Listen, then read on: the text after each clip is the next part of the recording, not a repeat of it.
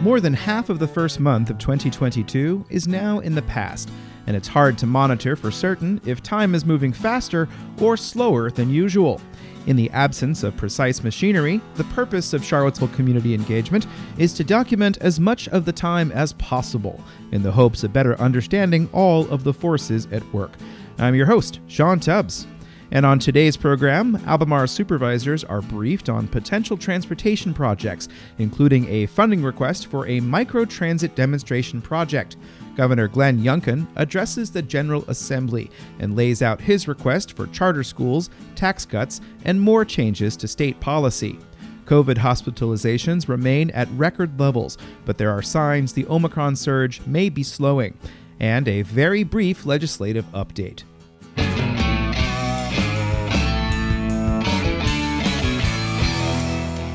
In today's first Patreon fueled shoutout, with winter weather here, now is the time to think about keeping your family warm through the cold Virginia months. Make sure you are getting the most out of your home with help from your local energy nonprofit, LEAP. LEAP wants you and yours to keep comfortable all year round and offers free home weatherization to income and age qualifying residents. If you're age 60 or older or have an annual household income of less than $74,950, you may qualify for a free energy assessment and home energy improvements, such as insulation and air sealing. Sign up today to lower your energy bills, increase comfort, and reduce energy waste at home.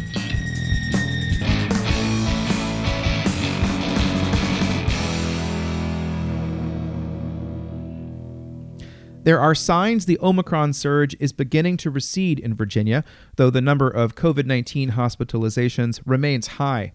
The Virginia Hospital and Healthcare Association reports 3,948 people in hospital across the state, with 676 in intensive care units and 377 on ventilators. However, the seven day percent positivity has declined to 32.7%, down from 36% a week ago. The seven day average for new cases has declined to 15,998. In the Blue Ridge Health District, there are 114 new cases reported today, and the percent positivity is at 27.5%. No new fatalities have been reported within the last week. Sergeant at Arms. Mr. President, His Excellency, the Governor of the Commonwealth of Virginia. The members will rise and receive the Governor of the Commonwealth of Virginia. In an address to the General Assembly yesterday afternoon, Governor Glenn Youngkin covered a wide range of priorities in his speech.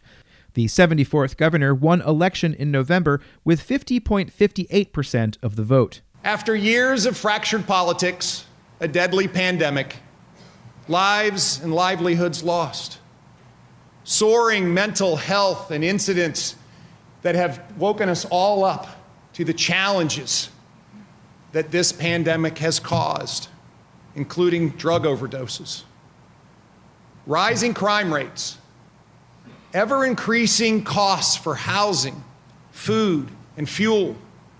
Virginians have sent us here to turn the page. They came out in record numbers. Youngkin gave a lot of specifics. For instance, he said he wants to invest $150 million in state funds to create 20 charter schools. Whether they're called charter schools or lab schools or innovation schools, it doesn't really matter. I don't care what we call them. I just care that we do it.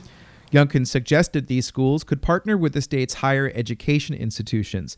He also reminded the General Assembly of his 11 executive actions signed on Saturday, including one to ban the use of inherently divisive concepts in public education.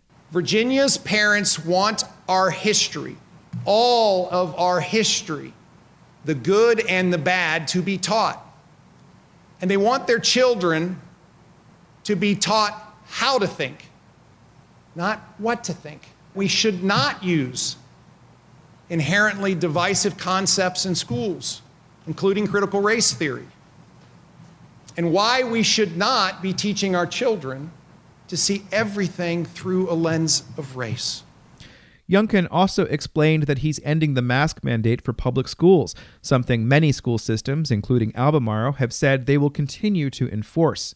He also said he will fight federal vaccine mandates, and in his written comments, he said he would not use the power of the executive branch in Virginia to call for more shutdowns. The science since the beginning of the pandemic has not been static. We now have therapeutics, better testing protocols, and fortunately, a less severe variant. And of course, we have vaccines. It means educating our friends and neighbors and encouraging them to get the vaccine and the booster. Youngkin also wants the General Assembly to suspend the gas tax increase that went into effect last year and to raise the standard deduction for Virginia's income tax. He also wants to reduce the tax burden for public safety workers and the military. Anyone who wears the uniform risks their life each day on the job. And this includes police officers, firefighters, EMTs, every first responder that keeps us safe. The new governor wants to use $100 million from the American Rescue Plan Act for a new training and equipment grant program for law enforcement. Furthermore, I'm asking you to dedicate $26 million in state funding for police departments, but only in localities that are increasing funding for their police departments. Youngkin also announced he wants to create a Coastal Virginia Resiliency Authority. To watch the whole speech, there are two links in the newsletter. One is from 13 News Now, and one is from Wavy TV 10. Go take a look and watch the whole thing.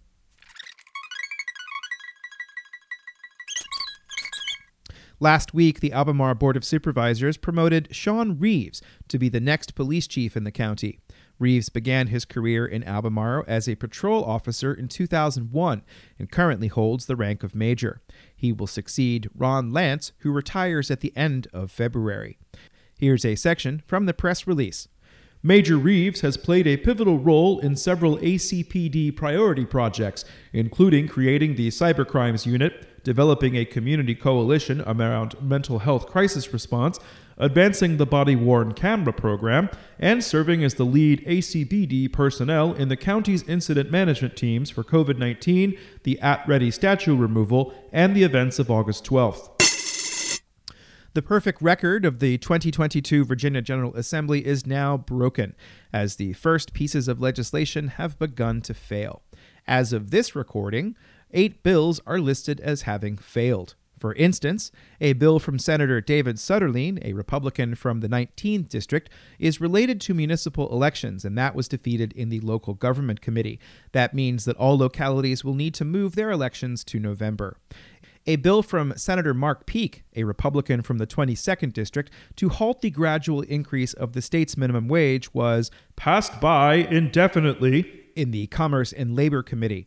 Another bill from Peake that would have allowed localities to hold non binding referenda was also defeated in the Local Government Committee.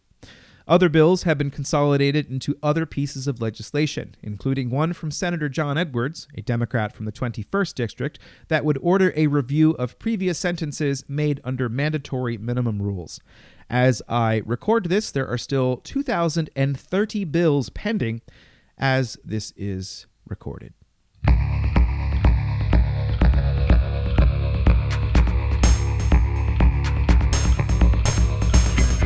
In today's second subscriber supported shoutout, what does the phrase missing middle mean to you? What does the missing middle have to do with the affordability of places to live? On Thursday at noon, the Central Virginia Regional Housing Partnership will hold a webinar with two experts. Suzanne Moomaw is the chair of the University of Virginia School of Architecture, and Emily Hamilton is the director of the Urbanity Project at the Mercatus Center at George Mason University. The pair will discuss challenges and obstacles to more density as part of the Regional Housing Partnership's continuing education series. You can sign up at tjpdc.org.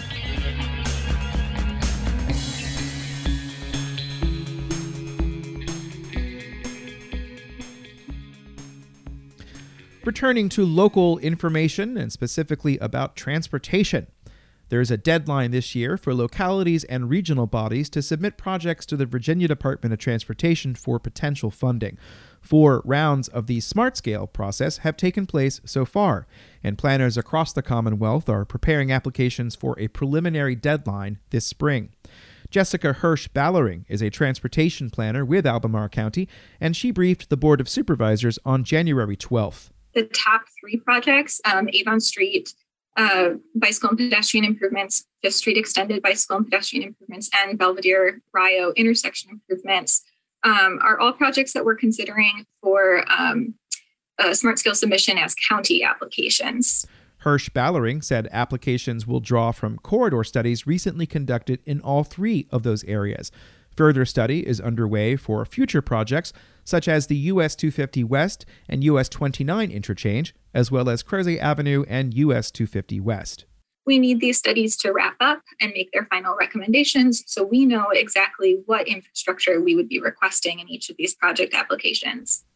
Some of these projects may be submitted by the Thomas Jefferson Planning District Commission, which can submit four applications as the TJPDC and four applications as the Charlottesville Albemarle Metropolitan Planning Organization. Transportation staff will return to the Board of Supervisors later in the spring to get final thoughts from the elected officials. As Albemarle County reviews its comprehensive plan, transportation staff will be working on a multimodal transportation plan that will become one of its chapters. That work is being seen by planning manager Rachel Falkenstein. We're working closely with Rachel Falkenstein's team to determine our next steps. Tomorrow, the Board of Supervisors will have a long discussion on transit's future in Albemarle. Hersh Ballering previewed the discussion of the regional transit vision. The vision plan was intended to create a community driven vision of the future of transit for our region. There's a need for additional funding and collaboration to meet the community's expectations for transit. Supervisors will be presented with a request for funding to begin a microtransit pilot project on Pantops and US 29 North. We'll have someone from the consulting team here with us next week. He is going to walk us through all of the details of what microtransit is and why they're recommending it for these two locations.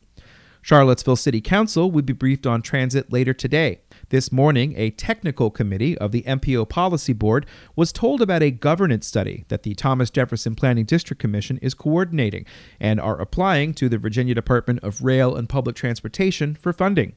Lucinda Shannon is a transportation planner with the TJPDC. The study is to establish a formal arrangement to support regional coordination and planning around the transit operations. Shannon said the Regional Transit Vision is recommending a formal authority with an authority that could bring in additional revenue. If the DRPT awards the funds, the 18 month study wouldn't begin until the new fiscal year.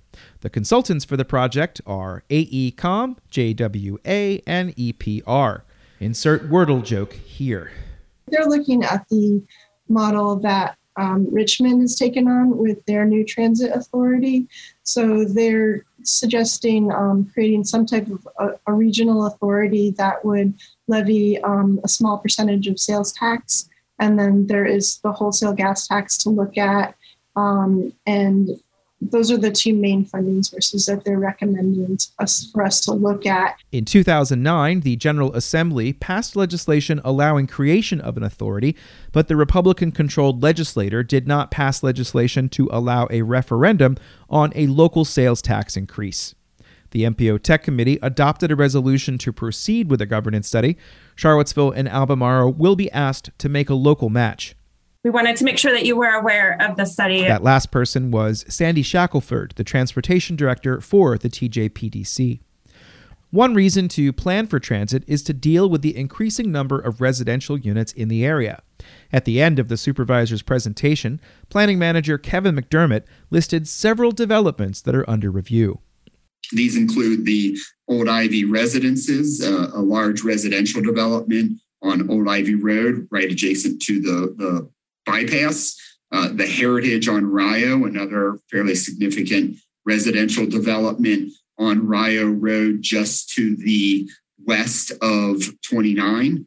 Uh, Southwood Phase Two is currently under under review.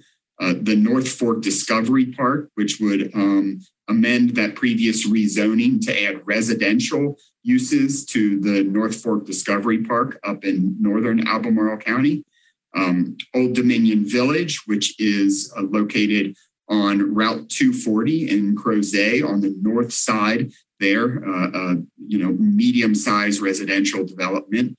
Uh, and then finally, Willow Glen, which is over off um, Earlysville Road, and uh, they are that is a previous rezoning that they they have submitted to uh, actually increase the the number of residences that were previously approved out there. This was the first time new supervisor Jim Andrews was briefed on transportation issues. He had this note. It would be nice to see some maps once in a while where we look at development projects in the context of these reports on the presentations of different road projects. More on transit as the wheels of this week continue to go round and round. And that's it for this installment of Charlottesville Community Engagement for January 18th. Thanks to everybody for listening, and uh, please do send it on to someone else who you think might be interested in listening to it. Gonna cut this bit off short today, but if you'd like to support this program, please visit infocville.com so you can learn all of the various things and ways you can do that. There's also a lot of old articles and things you might have heard on this program. Archiving them there is helping me give a better sense of what the heck I write about, and hopefully that can benefit you too. And of course, if you visit the Support the Info tab in that section, you will learn some of the ways that you can support this program financially, but you don't have to. As I said, the best thing you can do is send this on to somebody else so we can continue to grow the audience for all of this information. I'm Sean Tubbs, the host of it. Stay safe out there, stay dry, uh, stay, um, stay, stay. I'm running out of things to say about stay. In any case, I'll be back tomorrow. Have a great day. Goodbye.